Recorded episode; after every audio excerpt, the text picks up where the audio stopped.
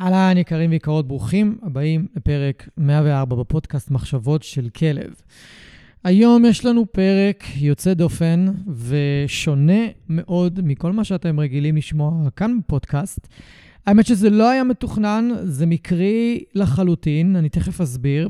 אז אני אתן כמה אזהרות טריגר, ואני כבר אומר שמי שלא בא לו או לה להקשיב לפרק הזה, והם ממש ציפו לפרק חדש, שיעלה היום בנושא של כלבים. אז שימו לב, עלה עוד פרק היום, פרק 105 על אה, שיטת ההצפה בכלבים כשיטת טיפול. אתם מוזמנים, מוזמנות ללכת להקשיב לו במקום לפרק הזה. אבל, חכו רגע. עם כל הנושא של התפתחות רוחנית, התפתחות אישית, מודעות עצמית, יציאה ממשברים, התמודדות ממשברים אה, נפשיים ומשברי חיים קשים, זה משהו שכרגע מלווה אתכם בחיים, או ליווה אתכם, או אתם מכירים אנשים קרובים אליכם שעוברים כרגע תקופות כאלה, אז אולי הפרק הזה כן יעניין אתכם וכן ידבר אליכם, ואפילו ייתן לכם כלים או להתמודד בעצמכם, או לעזור לאנשים שקרובים אליכם להתמודד יחד איתם. היום בפרק אני מארח את טל עליוף, שהוא מאלף צעיר, מאלף פורס פרי, שמלווה בעלי כלבים והכלבים שלהם ועוזר להם לפתור ולטפל בבעיות התנהגות, ממש באותה שיטה שאני עובד וממש כמוני. ואנחנו נפגשנו בכלל לעשות פרק על כלבים. רצינו לדבר על התפתחות רוחנית ויציאה ממשברים ואיך כלבים עזרו לנו ועוזרים לנו ויכולים ממש להיות העוגן שלנו כדי להתמודד עם מצבים כאלה. ומשברים בחיים, ותוך כדי הפרק פשוט יצא שבקושי דיברנו על כלבים. זה לקח כיוון אחר, כמו טבעם של פרקים, וכששני אנשים שמודעים והם עברו דבר או שניים בחיים, פותחים מיקרופון ונפגשים לדבר ופתאום דברים יוצאים. ואני החלטתי לזרום, אני החלטתי לתת לזה לצאת, כי למען האמת, נושא של התפתחות רוחנית הוא לא משהו זר לי, אני עוסק בו על בסיס יומיומי, ו... נתתי לזה לקרות, וזה מה שיצא. יצא פרק מאוד ייחודי, מאוד מעניין ומאוד חושפני, ואני מאמין שאם אתם בנקודה בחיים שלכם היום, שאתם מתמודדים עם משבר ומתמודדים עם קשיים, או שמישהו מכם, מהמשפחה שלכם, גם מתמודדים, אנחנו יכולים לעזור לכם, לתת לכם כמה כיוונים, כמה רעיונות, לשנות אולי את צורת החשיבה שלכם. וכאן בסופו של דבר יש איזושהי נגיעה קלה לכלבים, הרבה פחות ממה שאנחנו תכננו וקיווינו, ועדיין אני מעלה את הפרק. אה, למען האמת, העליתי בסטורי ושאלתי אתכם ושיתפתי אתכם אם להעלות את הפרק או לא. 75% מכם ביקשתם שאני אעלה את הפרק, אז... הנה הוא, רק אזהרת טריגר אה, קטנה. אנחנו כן מדברים כאן על נושאים כמו התמכרויות, דיכאונות. כל מיני אתגרים, אתגרי חיים, שרובנו התמודדנו איתם ונתמודד איתם, ואין פה איזה שום דבר שהוא חושפני מדי או שקשור לנושאים האלה. אז אחרי ההקדמה הארוכה ביותר בתולדות הפודקאסט, אני מקווה שאתם תמשיכו להאזין, ושוב, אם לא, אתם יכולים לקפוץ לפרק הבא. זה פרק נטו על כלבים. פתיח קצר ונגיד שלום לטל. ברוכים הבאים לפודקאסט מחשבות של כלב. שמי גיא תיכון, ואני עוזר לבעלי כלבים להתגבר על בעיות התנהגות מורכבות עם הכלבים שלהם בשיטות המבוססות על תגמולים וחיזוקים בלבד. אני מאמין שחשוב לגדל ולאלף כלבים כיום בראייה הוליסטית, ולא מספיק לגדל אותם בראייה התנהגותית בלבד. אני מעביר תהליכי ליווי אישיים, סדנאות וקורסים דיגיטליים לבעלי כלבים וגם למאלפים שמחפשים להתפתח ולצמוח. בכל יום שישי יעלה פרק חדש בנושא מרתק, דרכו אלמד אתכם להבין כלבים ברמה עמוקה יותר, מה שיסייע לכם לשפר את הקשר איתם ולחיות בצורה הכי טובה ביחד.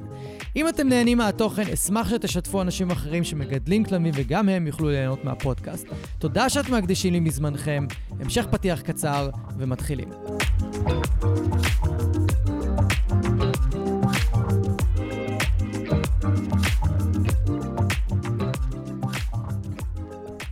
אהלן טל, ברוך הבא לפודקאסט. שלום, שמח להיות פה. מעולה, איזה כיף שהגעת. אתה פנית אליי כי רצית שנעשה פרק קצת אה, יוצא דופן, קצת שונה. כן. ושיותר מדבר על החיבור שיש לנו לכלבים, והחיבור שיש לכלבים אלינו ברמה שהיא יותר רוחנית ופחות אילופית.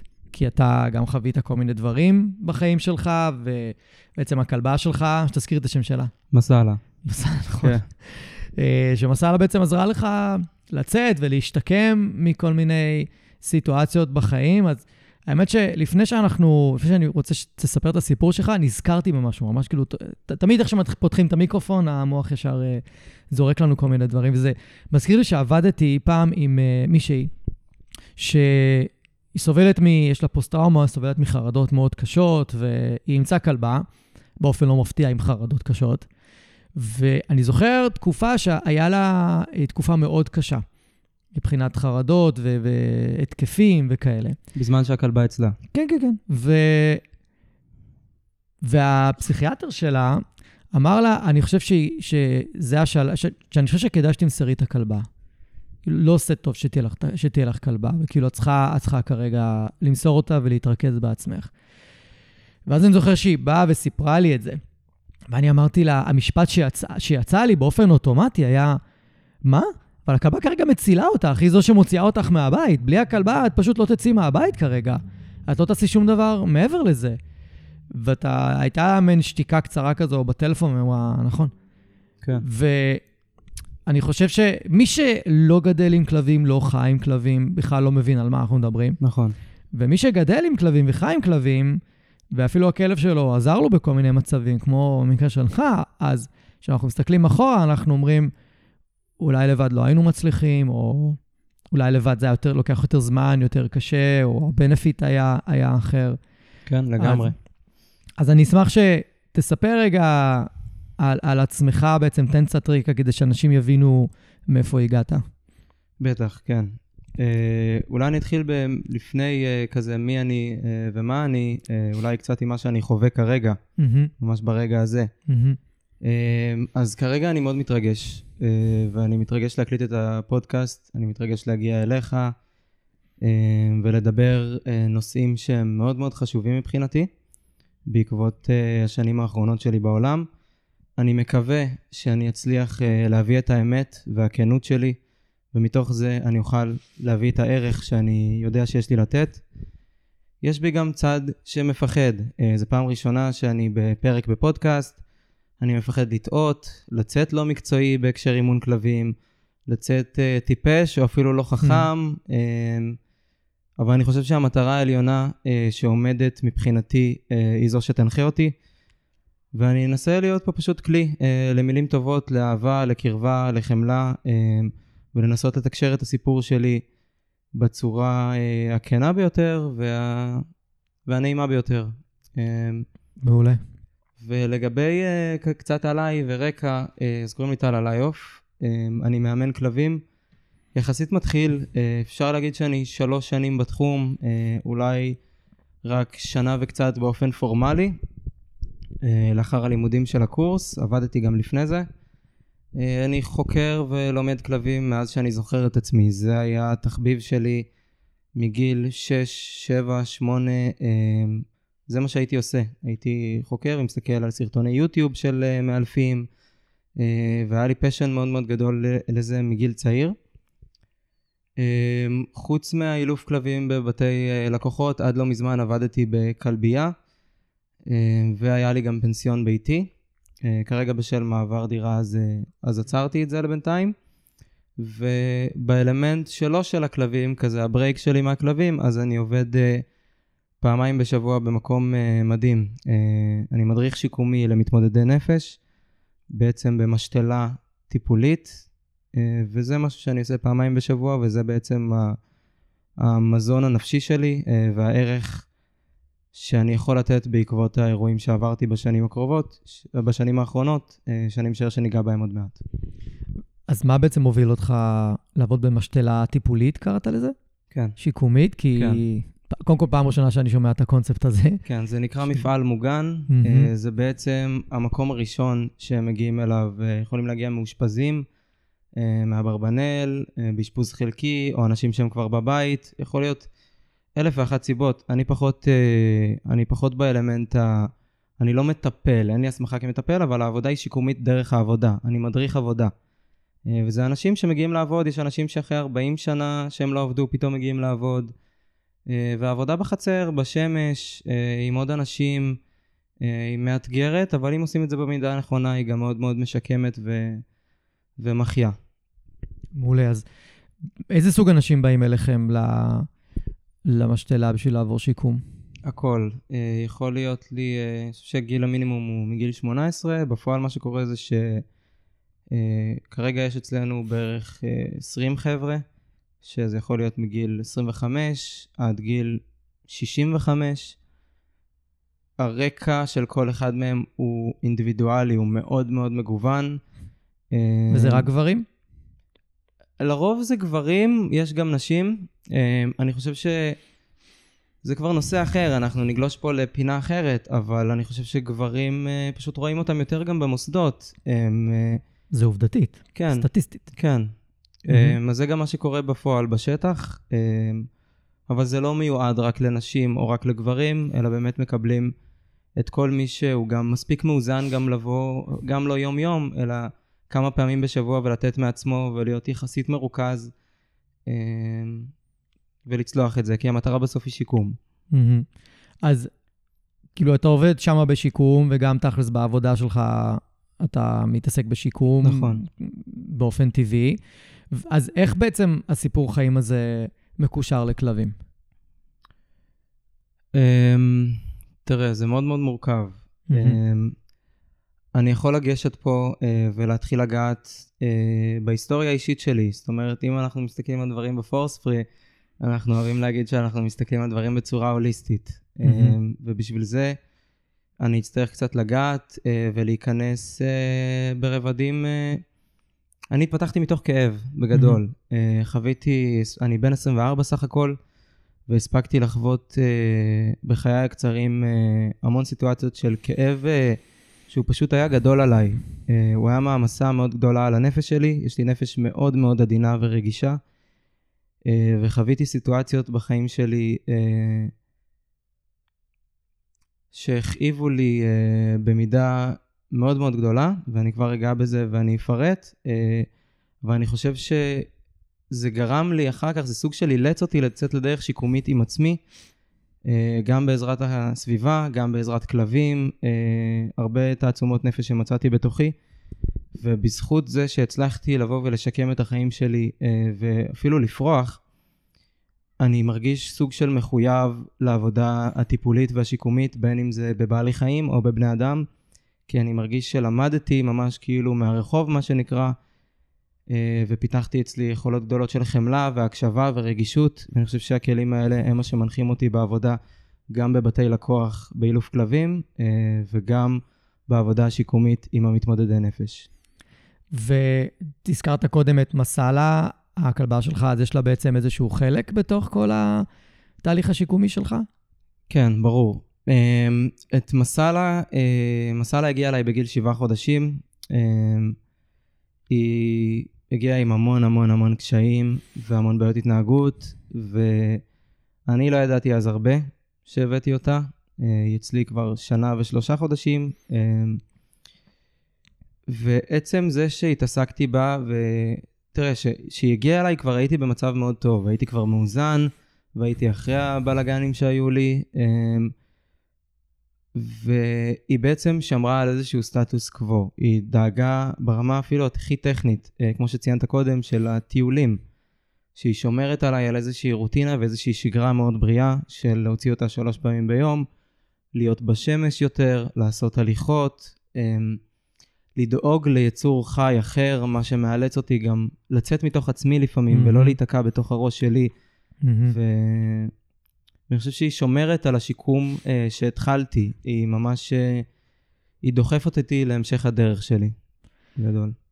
מעולה, אז, אז אוקיי, אז היא הגיעה בזמן שכבר היית אחרי הבלגן, זאת אומרת, הגעת כבר לאיזשהו מצב שאתה אה, יותר מאוזן, יותר כן. מאוזן. אפשר להגיד את זה ככה, כן. כן, ו- והיא פשוט שמרה לך על השגרה. כן.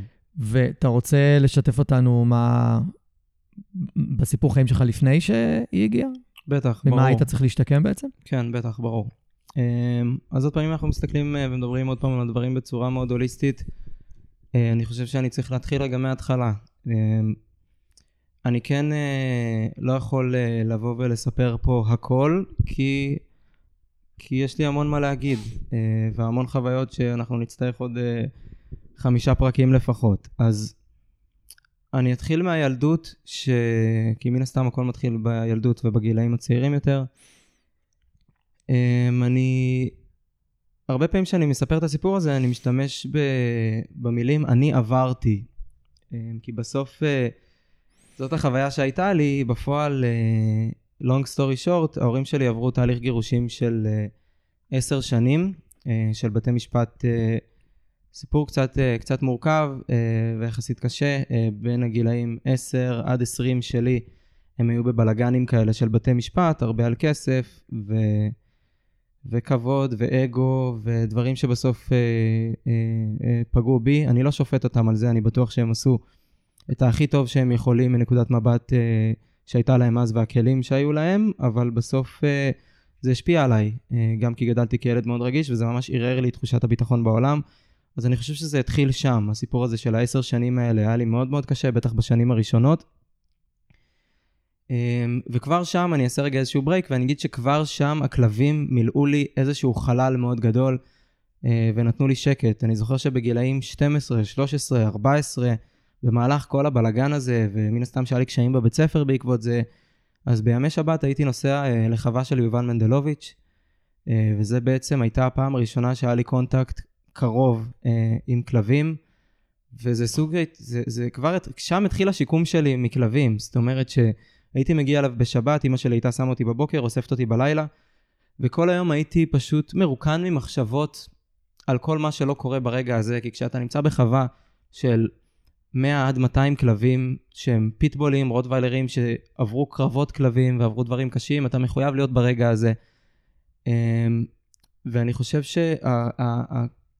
העיניים שהם נתנו לי, שהרגשתי שהם מרגישים אותי, והרגשתי שהם רואים אותי ושהם לא שופטים אותי, אני חושב שזאת הייתה הפעם הראשונה באמת שהבנתי ש, שטוב לי בחברת כלבים ונעים לי בחברת כלבים, אה, והם יכולים לשמש כעוגן. כן, אני חושב שזה משהו שמאפיין הרבה, ש, שמאפיין בעצם חיות. כאילו, כשאתה נמצא ליד חיות, אתה באמת יכול להרגיש אה, שלם, מהבחינה שהם באמת לא שופטים אותך. אתה יכול להסתכל לפרה בעיניים, ונגיד אני מגיע לחוות החופש מדי פעם, ואני פשוט יכול להסתכל לפרות לתוך העיניים, והמבט שלהם הוא מבט של אה, כזה, מה העניינים? מי אתה? כן. אין שם, אה, אין שם את ה... היא לא מחפשת לשים עליך לייבל, היא פשוט רואה אותך כמו שאתה. כן, יש לך אוכל? יש לך משהו לתת לי? אתה הולך ללטף אותי, אתה הולך להתקרב אליי, כאילו, היא, כן. היא, היא, מאוד ב, היא מאוד באותו רגע, אז, אז אני מסכים שזה, שזה מאוד נכון, וזה נורא מגניב מה שאמרת לגבי החווה של יובל, שבעצם ש, שלוש שנים, אז תכלס הלכת לשם כמעט כל סוף שבוע, והיית עם הכלבים, אז, אז תכלס בגיל מאוד צעיר צברת ים של ניסיון. כן, ב, כן. בלהיות עם כלבים, שזה כן. משהו פרייסלס. כן, ואני חושב שגם אם הייתי בא היום, היה לי הרבה יותר קשה, כי כשבאתי כילד וגם רציתי לברוח קצת מהמציאות שהייתה לי עם, בבית. באת יותר עם יותר נאיביות אז. בדיוק, פחות פחדתי. כן. כאילו הייתי נכנס להפריד ריבים לפעמים ודברים כאלה, ו... ו... והייתי עושה, עשיתי דברים שאולי לא הייתי עושה היום, או שהייתי... אמ, עושה אחרת. כן, נכון. היום הייתי בא ממקום הרבה יותר שכלתני, וחושב כן. כמו מאלף, ו... ו... חושב בלום. ולפעמים זה חיסרון שהחוויה היא לבוא ו... ולהיות ברגע. כן, אני חושב שהחשיבה של המאלף שאתה מדבר עליה זה חשיבה שהיא ארוכת טווח. כן. ולא רק בואו נכבה את השריפה שעכשיו. גם באתי ליהנות, בסוף, הלכתי נכון. לשם בשביל לעשות כיף, זאת הייתה... באת בשביל עצמך. בדיוק, בדיוק. זה היום, יחסי גומלין, כן. היום זה... אתה יכול לבוא ממקום של, טוב, אני אעזור לכלבים, כי אני, אני כבר פחות צריך את העזרה. אני חושב שזה יחסי גומלין, גם היום כשאני הולך ללקוחות, אני הולך גם בשביל עצמי. גם הכלבה שאצלי בבית מסאלה, אני עושה את זה גם בשבילי וגם בשבילה, אני חושב שזה תמיד איזה שהם אה, אה, יחסי גומלין, שמשרתים את שני הצדדים. שמה נגיד אתה, אתה אומר זה יחסי גומלין, אז מה אתה מקבל כרגע נגיד ממסאלה? וואו, אור. אור. אור, חד משמעית. הרבה פעמים חשבתי לעברת את השם שלה, hmm. והרבה פעמים חשבתי שזה אור, זה אומר... אה, מסאלה זה אור? לא, מסאלה זה אומר תערובת. אוקיי. זה, גם דרך אגב לא אני בחרתי את השם, זה היה כזה בעמותה, היה לה אח שקראו לו צ'אי, לה קראו מסאלה. אה, ובהתחלה כזה הרגיש לי מוזר, ואז פשוט זה כל כך תפור עליה, השם הזה. אה, כי באמת תערובת, היא תערובת של רגשות, והיא תערובת של גנטיקה, והיא תערובת של התנהגויות, והיא תערובת של תהליכים שעברתי איתה. אמ, אבל אם אני מעברת לה את השם, אה, באמת לשאלה ששאלת, זה אור. היא, היא, אני נכנס הביתה ויש משהו שמסתכל עליי ושמח לראות אותי כל פעם. היא לימדה אותי המון על עצמי, אה, ותכף בהמשך הפרק אני, אני אגע קצת בתהליך שעברתי איתה, אה, שגרתי בפלורנטין, ומה היא לימדה אותי בעצם. אמ, אז זה בגדול. ואם אני קצת ממשיך בהמשך הסיפור שלי ובהמשך הדרך שלי, אז הגירושים האלה שההורים שלי עברו, וכמה שזה השפיע עליי, זה בעצם רק ההתחלה, כי, כי זה בעצם מה שעיצב אותי, אה, אה, את התפיסות שלי לגבי העולם, את כמה ביטחון אני מרגיש בעולם בסיטואציות מסוימות, את, ה, את הקרקע, כמה הקרקע שלי יציבה, או כמה הקרקע שלי פחות יציבה כשאני יוצא לעולם הגדול. אה, בהמשך התגייסתי אה, אה, לנחל, הייתי לוחם ב-931, אמ, זה פה אני לא רואה כל כך אה, צורך להתעכב יותר מדי, אני רק אגיד שסיימתי, רציתי להוכיח לעצמי, גדלתי ברמת השרון ורציתי להוכיח לעצמי שאני לא רמת שרון עם מפונק ואני יכול להיות לוחם.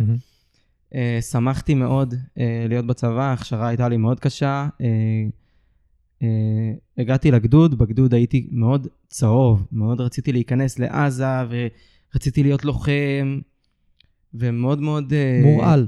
כן, מורעל מאוד, שאני חושב שזה מאוד מנוגד לאופי שלי, שאם היו עושים תחקיר עומק יותר מעמיק ברגע שגייסו אותי, אז אני חושב שלא היו מגייסים אותי לקרבי, אה, בגלל הקרקע המאוד לא יציבה הזאת שהייתה לי קודם. אני אשים אותך מש"ק אית"ש אולי.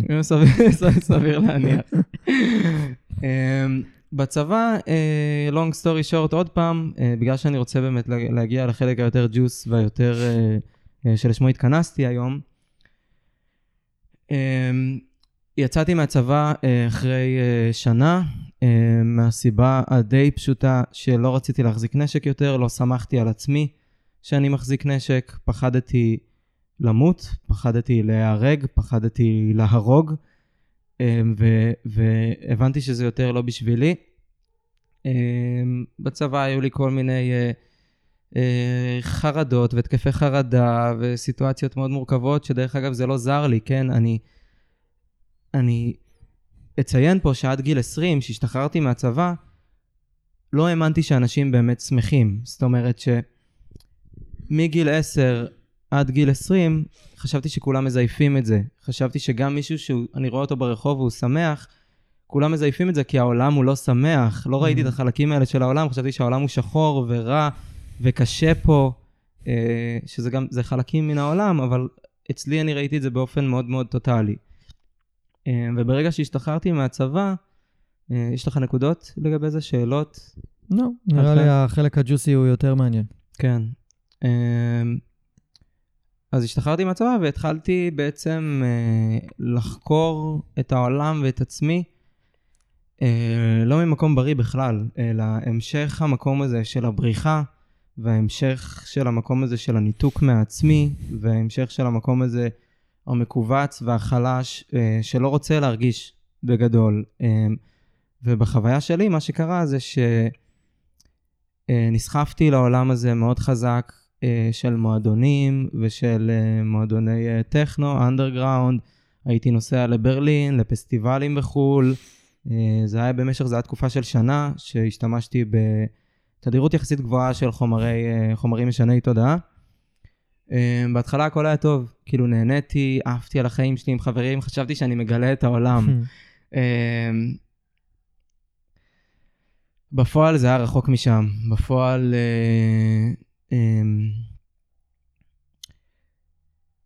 גיליתי את העולם שהוא הפוך מהעולם שאני רוצה לגלות. זאת אומרת, גיליתי עולם של בריחה, של, של התנתקות, של, uh, של עוד פעם המקום הזה של רק לא להרגיש. ואחרי בערך שנה שאני ככה עושה את זה און ואוף, אז uh, הייתי ביום הולדת של חבר ביפו, ישבנו כזה באיזה בר, ו... Uh, תראה, פה יש איזושהי נקודה שגם עם עצמי כזה חשבתי כמה אני אדבר וכמה אני אחשף. עוד פעם, אני חושב שהמשמעות שאני רוצה להעביר, uh, והחמלה שאני מגיע עם עצמי, והחוסר שיפוטיות כלפי עצמי בסיטואציה, אה, אני יודע שיש אנשים שישמעו את זה וכזה ירצו אולי להרחיק אפילו את החוויה הזאת מהם, אה, אה, ויכול להיות שישפטו אותי, אני, אני קול עם זה, אני באמת במקום שאני קול עם זה היום. אז בסיטואציה הזאת ביום הולדת הוציאו קוקאין, הוציאו קוק, וכבר עשיתי אה, יצא לי אה, להשתמש בקוקאין בחיים שלי, אה, והפעם עשיתי כאילו משהו מאוד מאוד קטן, מאוד מינורי כזה, just to celebrate, מה שנקרא. מהמם. הגוף שלי, התודעה שלי, הנפש שלי, כבר דחו את זה בכל מובן. אני פשוט לא ידעתי, לא היו לי כלים עם עצמי, לשהות עם עצמי, ידעתי רק לברוח. מהמם. אז אם אה, ניתנה לי ההזדמנות לברוח, עפתי על זה, כאילו, רק תן לי את זה. אה, ואחרי זה, קמתי בבוקר כזה, הכל רגיל. אה, בדיעבד אחר כך, אני יכול להגיד לך שהתחילה התקופה של שלושה חודשים, אה, שלפי ההבחנה הרפואית המערבית, אה, התפרצה לי מאניה דיפרסיה. אה, בעקבות השימוש הספציפי הזה בקוקאין של אותו הרגע. שאלות? אני אקח לא, אולי גם איזושהי לא. הפוגה רגע, כן? לא, עדיין לא. לדבר. אני חושב ש... אני חושב שאפשר פשוט רגע להסביר אה, מה... יש את הנקודה הזו שבעצם היא, השפל, נכון? שכאילו... הפוך, האמת שהפוך, כי ברגע שאתה, ש, ש, שקרתה לי המאניה דיפרסיה הזאת, אז אתה, אז אתה נכנס להיי מאוד גבוה. זה מתחיל באיזושהי מניה, אמ, כן, ש- אני מדבר על נקודת שפל שאם עכשיו אתה מסתכל בראייה... בדיעבד? ברטרוס... כן, כן. בראייה אחורה, אז אתה מבין, אוקיי, זה נקודת שפל, כן. לא משנה שהיה לי היי ולואוז ב... כן ולא, כן ולא, אני מבין מה אתה אומר, אבל מצד שני, ההסתכלות שאני פיתחתי לעצמי על התקופה הזאת, אני גם רואה את התקופה הזאת כאור. אני גם מודה עליה. מאוד על התקופה הזאת, אה, למרות שהיא הייתה מעבר לגיהנום. אה, אני חושב שהיא מה שבנתה אותי היום וחישלה אותי היום, ולא במובן קשה, כאילו, היא לא בנתה אותי בנוקשות, אלא היא באמת אה, לימדה אותי על עצמי ועל העולם ברמות שלא יכלתי להגיע אליהן בלעדי זה, והיא נתנה לי היום את הכלים לעזור לאנשים אחרים במצבים כאלה, כי היום אני יודע על מה מדובר. אוקיי, מעולה. ומתי, רק בשביל לי timeline, מתי מסאלה נכנסה לתוך כל הסיפור הזה? בערך אה, שנתיים אחר כך. בערך משהו כמו שנתיים אחר כך, אני אמשיך רגע את הסיפור. אמ, באמת שאני אעשה סדר כזה בטיימליין. אמ, אז זה היה באמת שלושה חודשים אה, שגם לא ראיתי רופאים, הייתי מאוד לבד ועם המשפחה הקרובה שלי, כי גם אתה לא רוצה לשתף את כולם ואתה גם לא בטוח בהתחלה מה זה. אמ, בגדול, התחושה שלפחות אני חוויתי מתוך זה, זה שאיבדתי את הבעלות ואת השליטה על הנשמה שלי, על הגוף שלי ועל התודעה שלי. אמ, זה כמו איזשהו דיבוק אה, שנכנס אליך, מאוד מאוד מאוד לא נעים, אה, גורם לתחושות לא נעימות, גורם למחשבות מאוד מאוד מאוד קשות אמ, ומפחידות. הרגש המרכזי שהיה שם הוא פחד מאוד גבוה. ולוקח גם זמן, יש איזשהו זמן אמ, לפני שאתה קולט את זה, כאילו יש שתי מצבים, או שהסביבה שלך תקלוט את זה לפניך, כי הם יראו שמשהו לא בסדר, כאילו. שאתה יותר מדי בהיי, ויותר מדי באובר, ואופוריה מוגזמת, ורעיונות משוגעים, אה, או שאתה תקלוט את זה לפני הסביבה, וזה מה שקרה אצלי. אה, אני חושב שגדלתי תמיד עם מודעות עצמית מאוד מאוד גבוהה, וזה מה שהוביל לזה. ואני זיהיתי את זה לפני הסביבה שלי, אה, וזה מאוד הפחיד אותי. וזה ברמה הטכנית, אתה לא צריך שינה, אתה לא Mhm. צריך אוכל, כל מה שמעניין אותך זה עולמות הרוח. הרגשתי מאוד מאוד קרוב לאלוהים, אבל באמת, לא שאני חושב שאני קרוב לאלוהים, אני מרגיש שאני יכול לתקשר איתו. אני מדבר עם הנורה והיא מחזירה אליי בהבזקים. אמ, ברמה כזאת, ואתה מאמין שזאת המציאות שלך, גם אם היא פיקטיבית. אפשר להתווכח על זה, כן? אמ, מהמם. אבל אתה באמת מאמין באמונה שלמה שזה מה שקורה כרגע, וזה יכול מאוד מאוד מאוד להלחיץ ולהפחיד. Um, הייתי הולך לים ביולי, בחום של יולי, ועושה אינטרוולים, ריצות, ספרינטים כדי לעייף את עצמי, יחף, חוזר הביתה, כפות רגליים קרועות, ואתה לא באמת יכול לעייף את עצמך. זה פרץ אנרגיה שהוא בלתי נגמר, ואין לך שליטה עליו. Uh, גם מהבחינה הפיזית וגם מהבחינה המנטלית, שהמוח פשוט על 200 ואין לו רגע אחד של שקט. אמ, ש, שבעצם כל זה נועד כדי לברוח ממה? וואו, אה, זו שאלה טובה. כי הרי בסופו של דבר, אני אגיד עוד כמה דברים כדי לתת לך זמן לחשוב על בטח, זה. אין בעיה, כן. בסופו של דבר, כשאנחנו לוקחים את החומרים האלה, בין אם הם משנה תודעה, בין אם זה כל מיני סמים, זה לא משנה, אלכוהול, אה, אה, גם התמכרות לעבודה, התמכרות לסקס, נכון, כל התמכרות כל בריחה, שהיא... שהיא היא- מגיעה מתוך בריחה. כן, היא מגיעה מתוך בריחה, רוצים לברוח משהו, ממשהו. או מדברים שקרו לנו בתור ילדים, שאנחנו פתאום מתחילים לצוף לפני הקרקע, ובדרך כלל כשהם צפים לפני הקרקע, אני חושב זה... שיש לי תשובה בהקשר למה שאמרת עכשיו, אני חושב שפשוט עד הגיל הזה, כל הזמן הייתי בהצפה רגשית מהעולם. כל דבר שנכנס אליי, הרגשתי כאילו הוא ממש פוגע בי במישורים הכי נמוכים שיש. אה, אה, כל, כל איזשהו רגע שהוא טיפה גבוה, היה לי קשה להתמודד איתו, כי לא היה לי כלים וגדלתי לקרקע מאוד לא יציבה. אז אני חושב. שהבריחה שלי הייתה consis, consi, consistent, סליחה. עקבית. אה, היא הייתה מאוד, אה, הייתה מאוד עקבית. כל הזמן רציתי לברוח מתוך המקום שלא ידעתי לשהות עם עצמי ופחדתי מהעולם. אה, אז היית- אומר שברחת פשוט מלחוות את החרדה של עצמך? נכון, בדיוק, כן, כן. כן. אפשר, אפשר להגדיר את זה באופן מדויק, בצורה הזאת. אם אנחנו רגע נשים כמה דברים על השולחן כדי שיהיה יותר, אה, יותר קל להבין, אוקיי? לגברים, מהמם. באופן כללי, יותר קשה להתמודד עם רגשות. ברור. אוקיי? לימדו אותנו מגיל מאוד צעיר לא להרגיש. מותר לנו להרגיש שמחה, מותר לנו להרגיש אה, אה, כעס, מותר לנו להרגיש קשת רגשות מאוד מאוד מאוד מצומצמת. ובגלל זה גם גברים מאוד אוהבים ספורט, כי כן. שם מותר לנו להביע רגש, חולשה, דיכאון, מותר לך תסכול. להביע חולשה. כן, מותר כן. לנו, כשהקבוצה כן. שלנו מפסידה, מותר לנו להביע רגשות לגיטימי בצורה... לגבר לבכות פתאום. בדיוק, ממש כן. ככה, לגיטימי לבכות אם, אם היא זוכה גם, או, או כל דבר אחר. אבל אם תיקח את זה לעולם האמיתי, זה לא לגיטימי לגבר להביע את העולם הרגשי שלו. ואז נוצר מצב אצל הרבה גברים, כי אני יותר ויותר נכנס לתוך העולם הזה, ואני גם יודע לאן אני בורח כשאני מרגיש חרדה. אצלי אני בורח לעבודה. ו- כן, תראה, אני גם חושב שאני... רגע, חייב שנייה, עוד פה- כמה אוקיי, משפטים. בטח. וכש... וכשגבר רוצה בעצם להתמודד עם מה שקורה לו, אם אין לו את הכלים הרגשיים, אם לא לימדו אותו בגיל מאוד צעיר, כלים רגשיים בסיסיים, אז הוא יברח. הוא יברח לעבודה, הוא יברח לסקס, הוא יברח לסמים, לאלכוהול, לכל הדברים האלה. ואז משמה, אם הוא... אני, אני לא יודע להגיד למה, אבל משם יש לו אה, שתי מסלולים. או לשקוע, או כמו שאתה אמרת, ראית את התקופה הזו כאור. בעצם לעשות כל מיני פעולות שבסופו של דבר משם אתה תוכל לצמוח, ואני חושב שמהמקום הזה אתה יכול לצמוח כאדם עם אה, זהות אחרת. אתה, אתה כבר לא הזהות נכון, אחרת דתית, בדיוק. אתה כבר לא נכון. הזהות שהייתה פעם, אתה עברת כמה דברים שעזרו לך להצמיח ללדת מחדש. אתה בדיוק, נולד מחדש. זהות שונה לחלוטין, שאגב, דיברנו על זה קצת בינינו מקודם. כן. אני נגיד, לא הייתה לי איזו ילדות קשה. היו כל מיני דברים שהיו לא נעימים בילדות שלי, אבל אני לא אגיד, ש... ממש לא אבוא ואגיד, הייתה לי ילדות קשה. אני הרחוק שיכול להגיד את זה. ואני יכול להגיד לך מהמקום שלי היום, שאם אני רוצה, אני מאוד עובד, אני עובד מאוד קשה בשנתיים האחרונות על לייצר זהות חדשה לעצמי.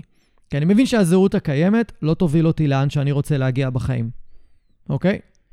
מאוד קשה לי לייצר את הזהות הזאת, כי אין לי את הסיפור הזה, אין לי את הדבר הזה שיכול לדחוף אותי מאוד מהר לייצר זהות חדשה, כי החיים שלי במקום רע מאוד. זאת אומרת, כשאני מסתכל עליך מהצד ושומע את הסיפור, אז אני אומר, אוקיי, יש לו פה סיפור חיים די קשה. יש סמים, יש אה, המון, יש התמכרות ברמה מסוימת, כן. אז היית צריך לגייס המון המון אנרגיה כדי לצאת ממקום מאוד קשה. לשנות את גם, החיים שלי ב-180 מעלות. בדיוק, ואתה גם בטח אומר לעצמך, עכשיו אני לא חוזר אחורה. ברור. בדיוק, אז אם אתה אומר אני לא חוזר אחורה והתגברת על משהו מאוד קשה, אתה בהכרח חייב אישיות אחרת. נכון. משהו שבן אדם שלא עבר את הדברים האלה, הוא לא יכול להגיד לעצמו את זה. הוא, הוא איפשהו באמצע. כן. הוא. בלימבו של אישיות קודמת ו- ואישיות שהוא רוצה לפתח, וזה לכן הרבה יותר קשה בעיניי. אה, יש פה שתי נקודות שאני אשמח לגשת אליהן.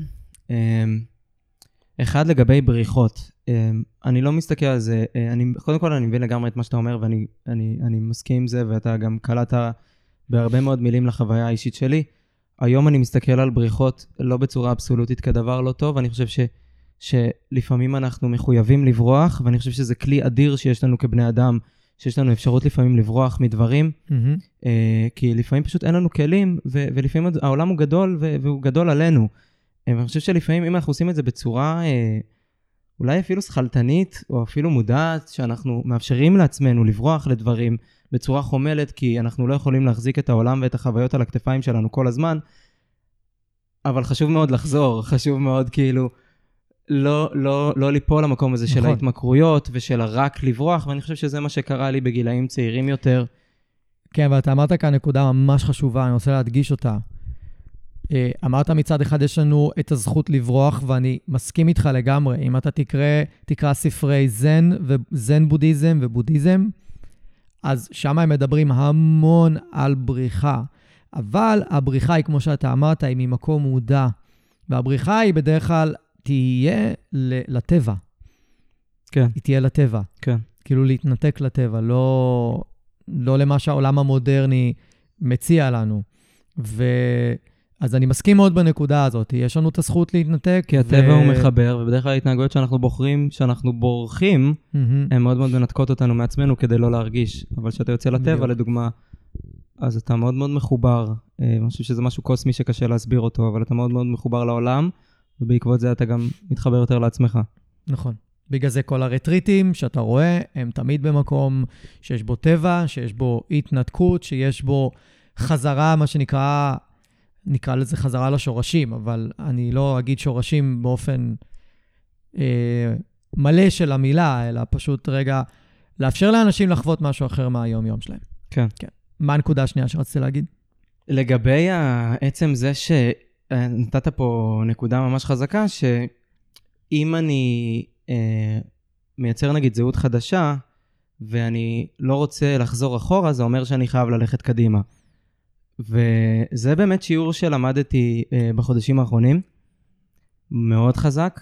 אה, זאת אומרת שאחרי ששיקמתי את עצמי, אה, אני אומר, אחזור לסיפור רגע, אז אה, הגעתי למיון ונתנו לי כדורים לתקופה אה, שעזרו לי האמת, שפשוט הייתי חייב כימית.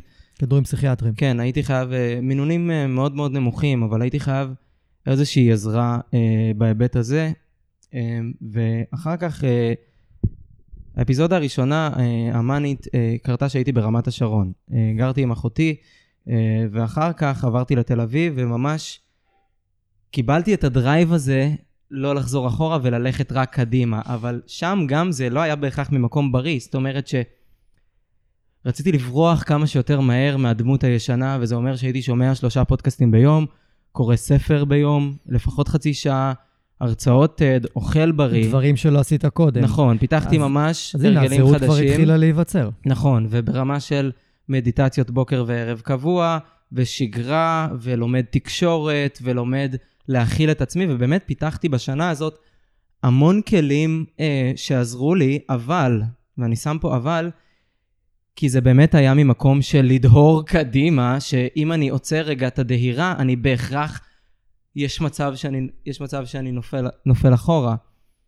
אמ, ובחודשים האחרונים מה שלמדתי זה שאחרי התהליך שעברתי עם עצמי, אני יכול לנוח, ואני יכול לשחרר, וזה, וזה לא אומר שאני עומד ליפול, Mm. אה, כי היום יש לי כלים, והיום אני מספיק רחוק אולי, בשביל פשוט לשהות ולנוח ולהירגע, ואני כבר תקופה אפילו לא עושה מדיטציות. אה, מהמם. אה, למרות שכן, אם יבוא לי יום אחד, כאילו, במהלך השבוע, אני, אני כן עושה מדיטציה, פשוט לא באופן יומיומי, או הרגלים שקיבלתי הם כבר מאוד מאוד טבועים בתוכי, ככה ש, שנעלם לי הפחד מללכת אחורה, ואני יכול לנוח כבר. נכון, וזה מעיד על שינוי מהותי מאוד ועמוק מאוד בזהות. כי אם לא היית משנה את הזהות שלך, אז בימים או בתקופות שאתה מרגיש איזשהו רפיון או ירידה, אתה היית חוזר להרגלים הישנים. עכשיו, כשאנחנו... ב- בוא ניתן רגע שתי משפטים על העניין הזה. אם אנחנו רוצים לשנות את החיים שלנו ואת ההרגלים שלנו, או יותר נכון את התוצאות בחיים שלנו, זאת אומרת, שיהיה לי יותר טוב, סתם, להיות יותר שמח. אז אתה, ואני מזכיר את זה כי אתה אמרת ב, לאורך הפרק, שאתה חווית את העולם כמקום לא שמח. כאילו, ראית אנשים אחרים שהם מזייפים את השמחה שלהם. אגב, אני שותף מלא לדבר הזה, אוקיי? שותף מלא לדבר הזה. אני עד היום יכול לראות אנשים מסוימים, והם יהיו מאוד שמחים, ואני אסתכל עליהם מהצד, ואני אפקפק באותנטיות שלהם, כן. אוקיי? זה גם לפעמים קיים בעולם שלנו. כאילו, ברור, ברור, גם אנחנו ברור, לפעמים חוטאים כן. בזה, ברור. ברור. עכשיו, אם אני רוצה שאני להיות יותר שמח, אני חייב שיהיו לי הרגלים של אדם שמח. יפה. אחד ההרגלים הכי משמעותיים של אדם שמח הוא לשנות את צורת החשיבה שלנו. כן. להיות יותר בחמלה, לראות את העולם כיותר מצחיק, לראות את העולם כמקום יותר מבדר, ולא לראות את, ה, את, ה, את המקומות השחורים שלו. אבל אם הזהות שלנו היא לא שונה במובן הזה, אז המחשבות שלנו אה, לא השתנו, והתוצאות בחיים שלנו לא השתנו. זאת אומרת שאם אני רוצה שבסופו של דבר, בחוץ, אני אתנהג אחרת, הזהות שלי חייבת להשתנות באופן מהותי. וזה, אגב, משהו שהיה חסר לי ב... בתקופה שאני עברתי, את ההתפתחות האישית שלי עדיין עובר. זה היה חסר לי, ההבנה הזאתי, שכדי שדברים יידבקו, ובעצם לא ניפול חזרה אחורה, אנחנו משנים את הזהות. אז אם זה בן אדם שהוא מעשן סיגריות, אז מהיום והלאה הוא צריך להגיד לעצמו, אני אדם שלא מעשן. הוא לא, הוא, הוא אסור לו להגיד לעצמו, אני נכון. הפסקתי לעשן. נכון. לא, אם הפסקת לעשן זה אומר שאתה יכול לחזור. דרך אגב, אם אנחנו מדברים רגע על סיגריות, הדרך שבה הפסקתי נגיד לעשן סיגריות, שזה גם היה במהלך השנה הזאת, זה היה ממקום playful, זה לא. היה ממקום נוקשה, וזה אולי אחד המסרים שהכי בא לי להעביר כאן, שבשביל לשנות הרגלים, לפעמים, לפעמים אנחנו הולכים למקום מאוד מאוד קשה עם עצמנו, שלא, אני חייב לשנות את זה בשביל X. אה, נכון. ו- וזה מייצר איזושהי נוקשות שמייצרת מעגל שלא מביא לנו תוצאות טובות, אבל לדוגמה עם הסיגריות, עשיתי את זה במקום הכי playful בעולם. אה, הפסקתי עם הקנאביס אה, לתקופה יחסית ארוכה, ואז אחותי אמרה לי בצחוק, כאילו ממש כזה ב- בחצי חיוך, יאללה, אולי תפסיק עם הסיגריות. עכשיו, בן אדם שמעשן ואומרים לו אולי תפסיק עם הסיגריות, כן. הוא דוחה את זה ברמות, הוא ברור. כאילו, הוא לא יכול לחשוב על זה אפילו, כי זה חלק מהאישיות, כמו שאמרת. אה, ואז אני זוכר שפשוט עשיתי כזה, אמרתי, טוב, יש לי חיים שלמים, בוא ננסה שבוע אחד בלי סיגריות, ממקום חומל וממקום קל ורך, ואחרי שבוע פשוט לא רציתי לעשן, וראיתי את השינוי המוחי שקורה אצלי, ואת השינוי מהמם. מבחינת הזהות, אה, שהוביל אותי לדרך חדשה, נגיד בהיבט הזה. מהמם. והיום כשאתה עובד במשתלה, אז, ואתה רואה, אה, אמרת שזה בני נוער, נכון? לא, זה גילאים מגיל 25 עד אה, 65 אוקיי, סליחה. אפילו, כן. אוקיי, ואתה פוגש את האנשים שאפילו חלקם יותר מבוגרים ממך, כן. הם יכולים גם להסתכל עליך בתור, מה אתה מבין מהחיים שלך, מה אתה... אתה יודע על מה אתה מדבר בכלל. אז איך כל מה שעברת עוזר לך לעזור להם, או מאפשר לך לעזור להם? כן, אני חושב שאין לי גיל. זאת אומרת, אני הרבה פעמים מעניין. אומר שאני בן 24, אבל ברמה המנטלית, ובסוף שאני פוגש בן אדם, ואנחנו מנהלים איזושהי אינטראקציה, ואני מסתכל בעיניים לאדם שמולי, אני לא מרגיש את הגיל שלי בשום צורה. אמ, ו- וכן, אני, אני גם לוקח הרבה מחוויות העבר שלי, ו- ו- ומה שלמדתי אה, בזכות החוויות האלה, כי בסוף זה יכל ללכת גם לכיוון אחר לגמרי, כן? זה, ברור. זה, זה, זה, זה, תלוי איך מסתכלים על זה. נכון, נכון. אמ, ואני חושב שאם אתה שואל כאילו מה עוזר לי אה, להיכנס לנעליים הגדולות, או להגיד אה, מה הערך שאני יכול לתת, אתה נכנס שם לנעליים של מנטור. אני תרצה חושב, ש... אני חושב שאחד מהדברים שהכי עוזרים לי זה להבין שאני בא עם הנעליים שלי לכל סיטואציה, אמ, ואני גדל בהתאמה למה שאני צריך. וכמו שאנחנו עובדים עם הכלבים בקריטריונים נמוכים, ואנחנו מייצרים חוויות הצלחה, ואנחנו לא, משתדלים לא להציף אותם, אה, לפחות באילוף החיובי. אמ, אז אני חושב ש, שהרבה מהקריטריונים של איך שאנחנו מאמנים כלבים לקחתי לעצמי לחיים שלי.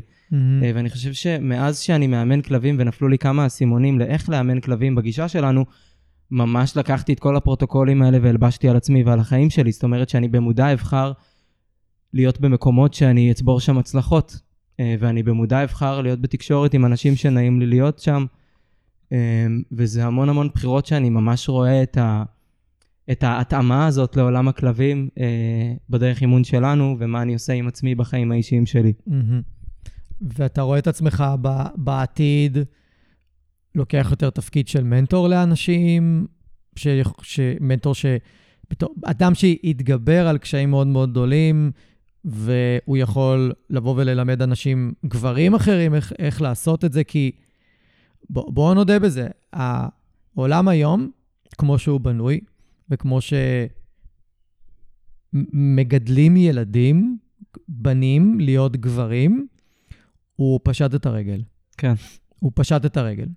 חלק מהסיבות שהעולם שלנו נמצא במקום שהוא נמצא, בעיניי, זה כי גברים עומדים ברוב עמדות המפתח, ומדובר על ילדים עם צעצועים מאוד מאוד חזקים, כמו ניהול מדינה וצבא ומשטרה וזה, ו- ועל זה זה יושב. כאילו, בוא, כאילו, זו הדעה שלי.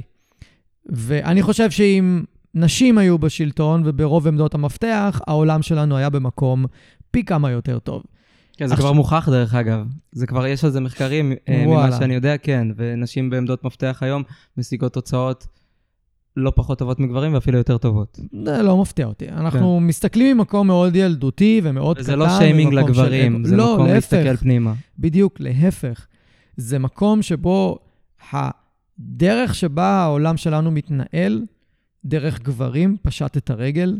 אנחנו הולכים אחורה במקום קדימה, וזה יותר קריאה לאנש, לגברים לבוא ולראות רגע ש... במיוחד אם לא טוב להם בחיים, במיוחד אם הם עוברים דברים מאוד מאוד קשים, לבוא ולהגיד, יש לכם את המקום שאתם יכולים לבוא ולמצוא את עצמכם אחרת, להתבטא אחרת, לצאת אחרת לעולם, לראות אחרת את העולם, ולהיות הרבה יותר בשלום עם עצמכם ממה שאתם היום. ואז התרומה שלכם לעולם תהיה הרבה יותר גדולה. התרומה למשפחה שלכם תהיה פי כמה יותר גדולה. זאת אומרת, אני רואה את אבא שלי שעושה צעדים מאוד מאוד קטנים, מאוד קטנים ברמה של התפתחות, וזה משפיע על המשפחה לטובה.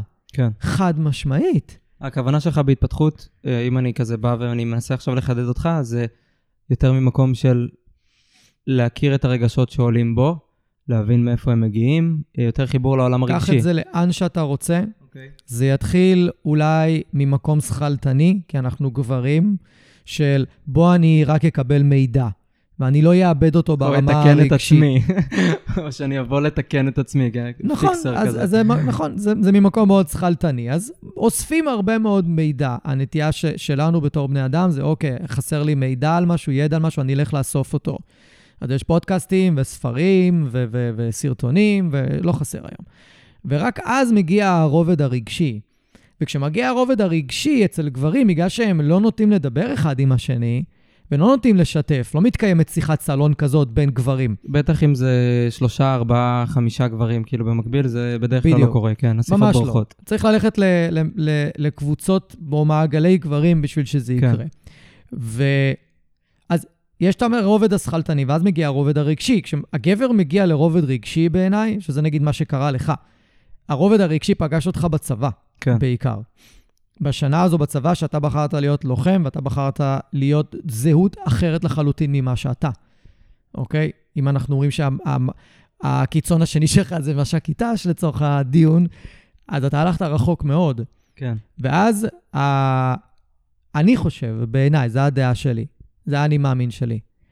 האני הגבוה שלך התחיל להתערב. נכון. ואמר, בוא, בוא, חמוד, תקשיב. אתה הלכת רחוק מדי. אני אפשרתי לך לבחון ולחקור, כי בשביל זה אנחנו פה בחוויה הפיזית, בלחקור. אנחנו חוקרים את, ה, את החיים שלנו, אנחנו חוקרים מה אנחנו יכולים לעשות פה. אבל עדיין יש את ההנחיה העליונה הזאת, את האני הגבוה שלנו. אנחנו עדיין יצורים אה, אה, נשמתיים, רוחניים, בתוך גוף פיזי, אוקיי? שוב, האני מאמין שלי. והרוח, האני הגבוה שלך, פשוט בא ואמר לך, בוא טל, תקשיב, אתה הלכת רחוק מדי. כן. ואז יש כל מיני דרכים עבורנו לחזור לאט-לאט ולעשות את הדרך למי שאנחנו באמת. כן, ואצל בדיוק. כל אחד הדרך תהיה בדיוק. אחרת אני לגמרי. אני חושב ש- שהאני העליון הזה והנשמה העליונה, או, יש לזה אלף ואחת שמות. מלא שמות. זה בסוף איזשהו שמות. קול ש- שברגע שאתה לומד להקשיב לו, אה, הוא לוקח אותך וסוחף אותך למקומות אחרים לגמרי, ומתחושות של פחד מאוד גדול, אצלי זה פשוט הלך למקום של אמון, mm. של היום יש לי אמון בעולם ברמה שלא חשבתי שבכלל אפשר להגיע אליה. אמ, זה איזשהו trust כזה, שהדברים יסתדרו והכל בסדר, אבל לא רק כי אני יושב על הספה ו- ומחזיק אה, ומשלב ידיים, אלא כי אני יודע שהכוונות שלי היום, כוונות הלב שלי היום, והדרכים שבהם אני בוחר ללכת, הן, הן דרכים שנכונות לי, שהן מותאמות לי, למה שאני ומי שאני, ומתוך זה הפירות פשוט מגיעים. אה, וברור שיש אתגרים ויש קושי, וגם לפני נגיד הקלטת הפרק הזה, אז היו לי הרבה מחשבות של אה, איזה לחץ, ואם אני אטעה, ואם אני אציף את עצמי, ואם זה, אבל היום, אולי גם אחרי שעברתי חוויות פחד מאוד גבוהות, הפחד כבר לא מנהל אותי בגלל שיש לי אמון. הוא בעצם, הוא בעצם uh, uh, מה שנותן כאילו איזשהו uh, הקבלה, או איזשהו, uh, נגיד, אם זה, אם זה מאזניים, אז ככל שהאמון עולה, הפחד שלי הוא לא פוחת, הוא עדיין שם, אבל אני יודע פחות לתת לו משמעות, או פחות להתייחס אליו, והוא לא מונע ממני דברים שאני רוצה לעשות. אז אך, אך בגלל מה שאמרת, אני רוצה לצלול עוד טיפה. כי כדי להגיע למקום שאתה נמצא בו כרגע, ואני בטוח שאתה גם תמצא רבדים יותר גבוהים מבח... מבחינה רוחנית ורבדים יותר עמוקים מבחינה רגשית. שכאילו, צריך ללכת בשני הכיוונים האלה, ממש. אתה חייב לעבור דרך כאב, וזה הדבר שאולי הכי קשה לרובנו, לעבור דרך הכאב, והכאב יכול להיות מאוד גדול. לי יש את הכאבים שלי היום בעולם שלי, בחיים שלי. אחד מהם זה ההתמודדות עם הזקנה של רוני, הכלבה שלי. התמודדות מאוד קשה עבורי. אני עם זקנה לא מתמודד טוב. לא עם עצמי, במחשבות קדימה, ו- ולא עם קרובי משפחה שלי. זקנה זה משהו ש... זה מסמל סוף. כן, אבל הוא יותר מאשר שהוא מסמל סוף בעיניי, הוא, הוא, הוא מסמל סוף שיש בו חרטות. מה הכוונה? שאני לא, לא חי כרגע את, ה, את, את הצורה הטובה ואת הגרסה הטובה ביותר שלי. ואם אני עכשיו הולך מהעולם הזה, אני יודע שלא עשיתי את המקסימום. כן. אוקיי? וזה משהו שהוא מטריד אותי. מאוד מטריד אותי. ואז לכן, כל מה שקשור לרוני היום, עם הזקנה שלה, וכל מה שזה מביא, גם החוסר שליטה, ההתמחות באחרים. רוני נתמכת בי במיליון אחוז כן, כרגע. ברמת השגרה היומיומית. לא רק זה, בלנקות לה את הצרכים, בלנקות אותה, בלסדר אותה, בלדאוג שיהיה לה, היא פה שוכבת לידינו רגועה, שקטה, בלדאוג לקנות לה CBD בכמעט אלף שקל. כאילו, ברמה הזאת. וואו, כן. אז היא תלויה בי בהמון דברים, היא תלויה גם ב, ביכולת הכלכלית שלי לקלקל אותה כרגע ואת הצרכים המיוחדים שלה. אז, אז, אז יש את הקושי הזה שפוגש אותי עם הזקנה, ויש את הקושי שפוגש אותי בעסק. מה אתה, חושב, ה... מה אתה חושב שהקושי הזה שרוני מעלה אצלך, כי בסוף היא מעלה אצלך תחושות לפעמים קשות ולא נעימות, מה אתה חושב שזה מלמד אותך, או אפילו מה זה ילמד אותך בדיעבד? אז זה משהו שאני חוקר היום. זה מעלה בי כעס. כן, למה כעס? אני לא יודע. אולי כי אתה כאילו מרגיש שאתה לא עושה מספיק בשבילה, או שאתה לא, לא עושה את המקסימום, אז מאיזה לא. כיוון דווקא? אני לא יודע, זה בדיוק הדבר שאני, שאני חוקר אותו היום, וזה כן. בדיוק מה שרציתי לבוא ולהגיד. כדי להתפתח ולצמוח, אתה חייב לעבור דרך הכאב. וכשאתה לא מבין את הכאב ומאיפה הוא מגיע, אתה לא יודע איך לפתור אותו. ואנחנו גברים לוגיים, שכלתנים, יש בעיה, הנה פתרון. יש, הנה בעיה, אני רוצה לפתור אותה. והפתרון לא תמיד מגיע באופן מיידי. פה עכשיו הפתרון לא מגיע באופן מיידי. הפתרון כרגע, גם עם רוני וגם בעסק, עם האתגרים שיש לי בעסק, הוא לא מגיע באופן מיידי והוא לא נפתר ברמה השכלתנית. אני פעם ראשונה בחיים שלי צריך לפתור בעיות ממקום שהוא לא שכלתני. כי עד היום, השכלתנות והלוגיות והמחשבה ולייצר פתרונות מחשבתיים עזרו לי.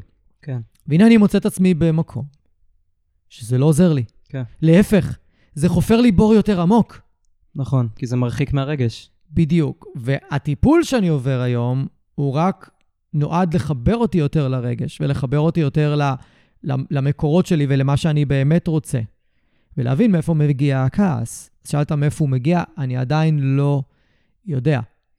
למה הוא צף ולמה הוא עולה, ויש ימים שהוא עולה יותר, ויש ימים שאני יותר בחמלה.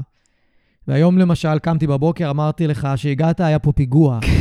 שתן בכל הבית, עקבות בכל הבית, כל הבית שתן. אני קמתי בבוקר מהמיטה, שפכתי דליים ונ- וניקיתי רצפה. עכשיו, אף אחד לא אוהב להתעורר ככה. ברור, זה מציף כעס, ברור. זה מציף תסכול. מה עוד זה מציף? כעס ותסכול. כעס ותסכול. העצב זה כבר לא מציף, זה, זה לפעמים אולי- מציף עצב. אני נגיד יכול לפגוש בעצמי, נגיד במצבים כאלה, אה, אולי בושה. לא. אה, לא? לא, להפך, זה מקור גאווה. אני דואג לכלבה שלי. הבנתי. להפך, במקום הזה זה מקור של גאווה. כן. אה, ו... וכל מיני מקומות של כאבים, אני אחזור לנקודה הזאת, היא עיקרית. אנחנו לא יכולים, אנחנו יכולים לצמוח או מכאב, אנחנו רוצים להימנע מהכאב, ובדרך, ומשם, מהמקום הזה רוב האנשים צומחים, במיוחד הגברים. זה המקום. ואז כשאנחנו חווים את הכאב הזה, רובנו כגברים נברח לדברים אחרים. היום זה גם יכול להיות משחקי וידאו, אגב. וטלוויזיה ונטפליקס ו binging וכל זה, אנחנו גם נברח לשם. ולא נתמודד עם, ה- עם הכאב, כי ההתמודדות היא מאוד קשה, אין לנו את הכלים. כן. ובטיפול, אגב, אני נגיד מגיע לטיפולים מאוד עצבני. וואלה. מאוד עצבני. כי אני יודע שהמטפלת שלי הולכת לשים אותי במקום לא נעים. בכוונה. כן. אחרת איך היא תעזור לי? מה, נשב ונדבר כל היום, כמו שאנחנו עושים ככה? זה לא פותר את הבעיות. זה עוזר לפתח מודעות, אבל זה לא פותר את הבעיות. זה לא פותר אותה מהשורש, זה לא עוזר לייצר זהות חדשה. כן, אבל גם אפשר לבוא רגע, עכשיו דבר למטפלת. למיקרופון. זה אפשר לבוא עכשיו למטפלת ובאמת על האלמנט הזה של הכעס, ואפשר לבוא לזה- לזה בשתי גישות. אפשר לבוא ואני בכעס, ואני אפילו כועס על זה שאני כועס, ואז בעצם אני לא נותן ביטוי לכעס. זאת אומרת, אני, אני בחוויה הכעוסה, ואני לא מאפשר לעצמי לכעוס. אני מקווה שאני מצליח להסביר את עצמי בצורה ברורה.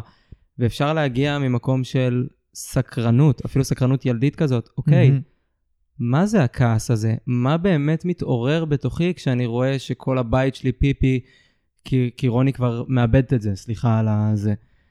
מה זה באמת מעלה בי, ו- והאם אני יכול רגע לאפשר לזה מקום? כי, ואם אנחנו לוקחים את זה אפילו קצת יותר deep down, שאני בטוח שתתחבר לעולם הזה, זה שברגע שאתה קם ואתה מגיע לסלון ואתה רואה כמויות של פיפי וצואה, אז הכעס הזה, יש לו ביטוי פיזי בגוף. זאת אומרת, אתה יכול ממש פיזית להרגיש נכון. את הכעס הזה, ואני חושב שלאו דווקא, לא, לאו דווקא כלייבל כגברים, אלא כבני אדם. כל בני אדם, כן. כן, אנחנו, אנחנו לא יודעים לעבוד עם זה. למדנו לעבוד מה mind, למדנו מהמם. לעבוד מהמחשבות, אנחנו. חושבים שהמחשבות שלנו זה כל ההוויה שלנו. אמ, ואני חושב שברגע שלומדים באמת ומבינים שכל מה שאנחנו מגיבים אליו זה תחושות הגוף שלנו שעולות מתוך הרגשות שלנו, אז הרבה יותר קל רגע לא להגיב. ולצאת לסלון ולהסתכל רגע על הסיטואציה, וממש להיות במודעות ולהגיד מה אני מרגיש כרגע. נכון, זה נשמע מעצבן ורוחניקי ואתה כאילו לא פותר בזה כלום, אבל לאורך זמן שאתה מתרגל את זה בצורה הזאת, מהמם. קל לפתח חמלה. זאת בדיוק הדרך שאתה מפתח חמלה מחוסר התגובה. כי אתה לומד להסתכל על הדברים בצורה אחרת. נכון. מסכים לגמרי. ברגע ש... לי, אני גיליתי רק ממש לאחרונה את, ה... את התחושה בגוף, דרך הטיפול. ובטיפול הרגשתי את הגוף בצורות שלא הרגשתי מעולם, כשהיא שאלה אותי שאלות ספציפיות, ואז אמרה לי, עכשיו, אל תענה לי, רק תרגיש איפה זה בגוף. ואני לא אכנס לזה כאן כרגע, אכנס לזה במקומות אחרים, אבל התחושה הייתה של, למשל, של שיתוק ברגליים. וואו. מהברכיים ומטה, אני הייתי משותק. ואני זוכר, אה, ממש לפני כמה, לפני איזה חודשיים, אה, לא, קצת יותר, אני זוכר עד כמה ה, ה, התחושה הזאת הייתה חזקה מאוד. חזקה מאוד. כן. אתה יכול להגיד במקרה שלך, אה, מתי אתה, מתי קלטת בעצם את העבודה דרך הגוף, ואז בעצם איך השתמשת בה, או איך זה עזר לך, או בעצם איך זה מתחבר לסיפור שלך. כן. אמ,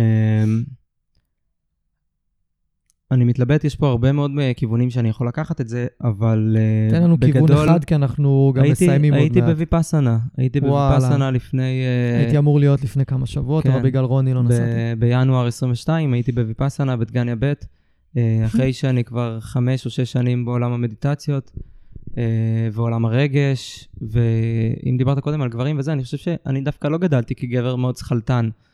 וזה גם מה שיצר לי את הקושי בעולם, כי גדלתי כגבר מאוד רגשי, ולפעמים אתה רוצה להחביא את הצד הזה בך, כי לא תמיד מקבלים אותו. בטח. אמ, אז אני חושב שכשהייתי בוויפאסנה, אמ, היו לי שם שיעורים מאוד מאוד גדולים, זו הייתה אה, חוויה מאוד מאוד מטלטלת וקשה, יותר מתרח"ט בצבא, יותר מדברים שחשבתי שהם לא אנושיים פיזית, אז הגעתי לוויפאסנה ועברתי דברים שהם רגשית מוטרפים, לפחות ממה שאנחנו חושבים שהחוויה האנושית היא.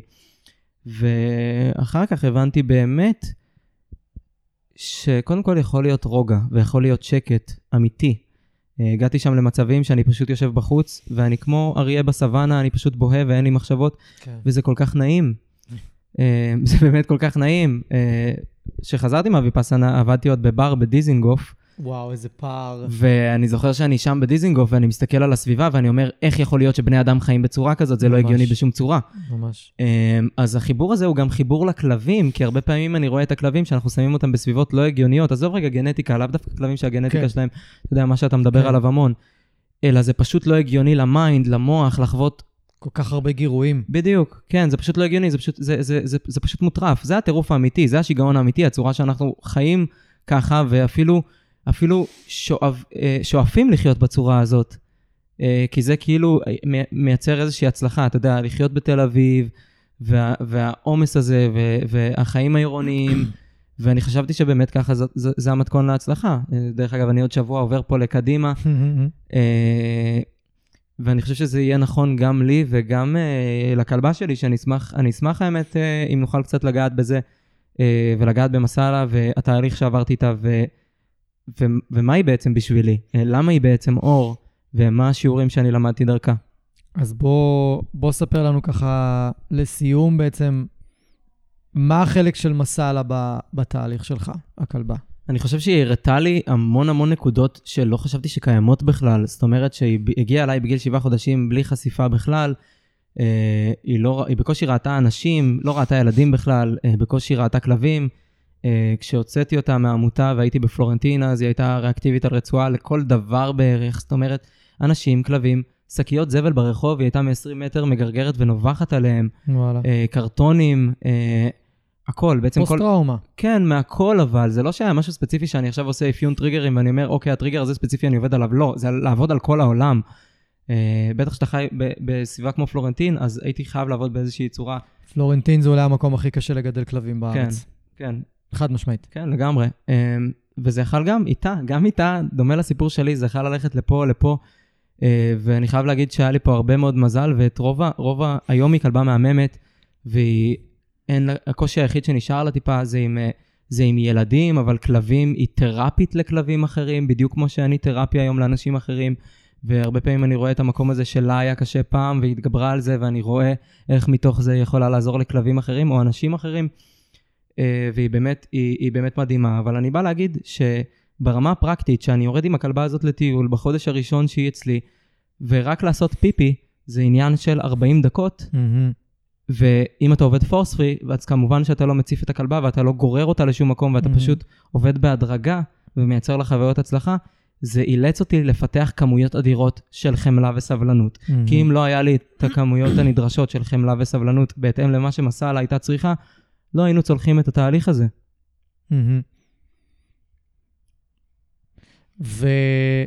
ומהמקום הזה בעצם, אוקיי, אז היא הגיעה אליך חודש ראשון, ואז איך עוד היא תרמה לך, זאת אומרת, כל ה... היא אצלך כמה זמן? שנתיים? היא אצלי שנה ושלושה חודשים. מעולה, אז בעצם מהרגע שהיא הגיעה אליך, נכנסת לזה לעומק, ממש, כ... ממש רצית לשקם אותה, ואז אחר כך, שאתה, אוקיי, אתה הבנת את הקושי שלה, הבנת את הצרכים שלה, הבנת את הכל, איך היא, איך היא עוד עזרה לך? תראה, כשיש לך כלב רגיש בבית, אתה כל הזמן חייב לשים את הצרכים הרגשיים שלו בפריוריטי למעלה. אתה חייב כל הזמן להסתכל על הסדר העדיפויות לפי מה הכלב צריך כרגע, אה, כדי לעזור לו רגשית, לתווך לו את העולם. וגם היום, זה לא שהיום היא, היא איזה לברדורית, כלבנית, mm-hmm. כלבה טיפולית שרצה לאנשים. אה, היום יש לה הרבה יותר כלים, כמו שלי יש, דרך אגב. אבל עדיין צריך עזרה אה, בלתווך לה את העולם, ולעזור לה. אז אני חושב שעצם זה שהמיקוד שלי, לפעמים הוא יוצא מתוך עצמי והמיקוד שלי הוא עליה, רק פה יש לי איזושהי תרפיה, שאני לא חייב להתעסק בעצמי יותר, אה, ו- ואני מקדיש מחיי, אה, הרבה מאוד מהחיים שלי אני מקדיש עבורה, וזה גם משרת אותי למטרה גדולה יותר, זה גם נותן לי משמעות.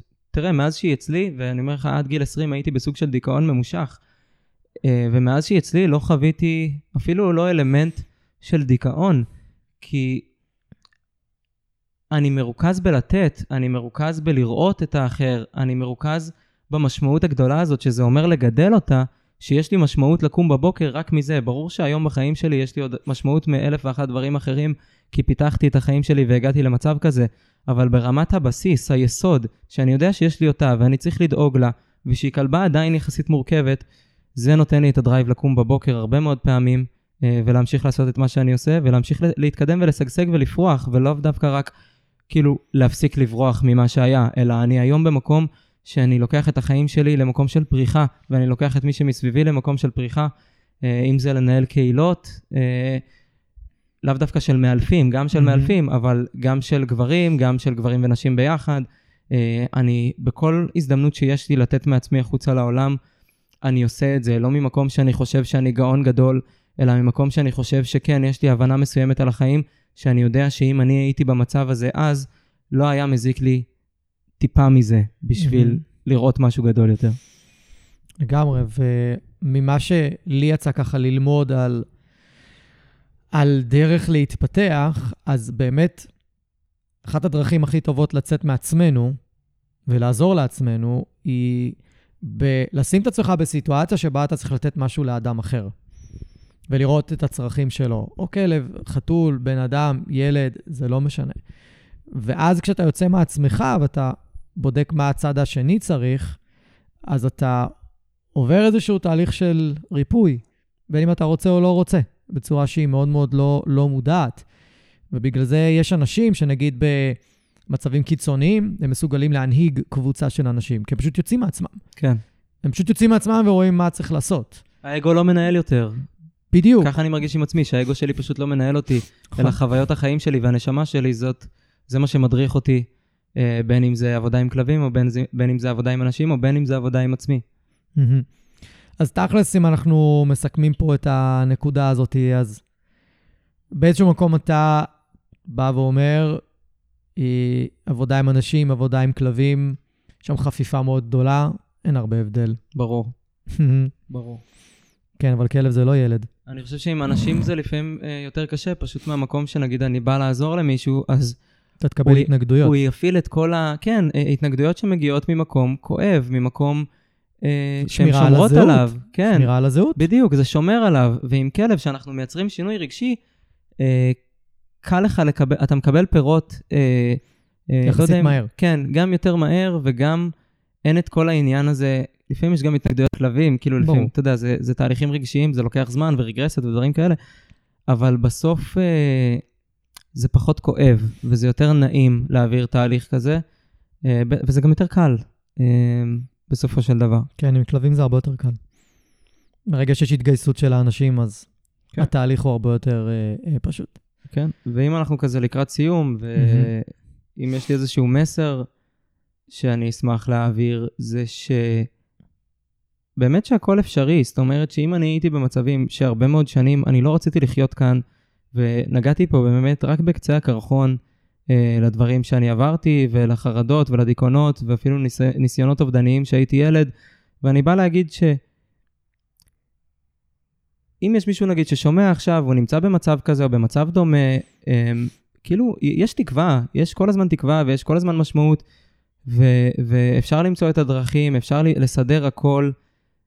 אמ, ואני חושב שהמפתח, אה, אה, בעיניי, לפחות מחוויית החיים שלי, אה, זה חמלה, חמלה עצמית, שאחר כך הופכת להיות חמלה החוצה, וזה באמת הדרך שלי והדרך שאני בחרתי לחיות בעולם, ולי זה עובד. מעולה. אני אוסיף שעל חמלה צריך לבקש עזרה. נכון. כאילו... אי אפשר לעשות את הדברים לבד. לא. אי אפשר לעשות את הדברים לבד. לא, צריך לבקש עזרה, ואז אם מצליחים להיות חמלתיים כלפי עצמנו, ולקבל את העזרה. אה, ולפעמים היא תהיה לא נכונה, אבל רק לקבל את העזרה, ואז משם מוצאים את העזרה הנכונה באופן. הדרגתי, זה, זה תהליך, זה דרך. ו... ולהסכים לחוות כאב. כן. ממש ככה. להסכים לחוות כאב. מעולה. טל, תודה רבה כן, תודה רבה, גיא. שהסכמת להיחשף ולשתף. באמת היה, היה מרתק בעיניי. ותודה רבה. כן, אני שמח, שמחתי להיות פה, שמחתי להתארח, שמחתי שהחוויה הכוללת בסוף אה, הייתה לי נעימה, ואני שמח שהצלחנו לדבר, ובסוף באתי לפה עם מחברת ורשימות בפתקים, ו... אמרתי לך, בסוף- אני הולך פרי סטייל היום. כן, ובסוף אה, הצלחתי להוציא את האמת שלי, וכמובן שיש לי עוד המון מה לדבר ולשתף, אה, ואני עושה את זה בפלטפורמות אחרות, אה, ואני אמשיך לעשות את זה, וזהו, ואני שמח על הבמה. מעולה, אז תודה רבה, טל. ולכם, אם הקשבתם עד לכאן וקיבלתם ערך מהפרק הזה, ואולי זה נגע בכם במקומות מאוד מאוד חשובים, אני אשמח מאוד לדעת אם אהבתם, ואם כן, תכתבו לי באינסטגרם, פייסבוק, אימייל, תכתבו לי איפשהו אה, מה דעתכם, אם התחברתם לפרק, אהבתם אותו, שיתפתם אותו, אולי תעלו story של הפרק הזה, או שלכם מדברים על הפרק, או מעלים איזושהי תמונה. אני אשמח מאוד לדעת האם פרק כזה, או פרקים דומים לו, מדברים אליכם. אז אנחנו נתראה בפרקים הבאים. יאללה ביי, חברים.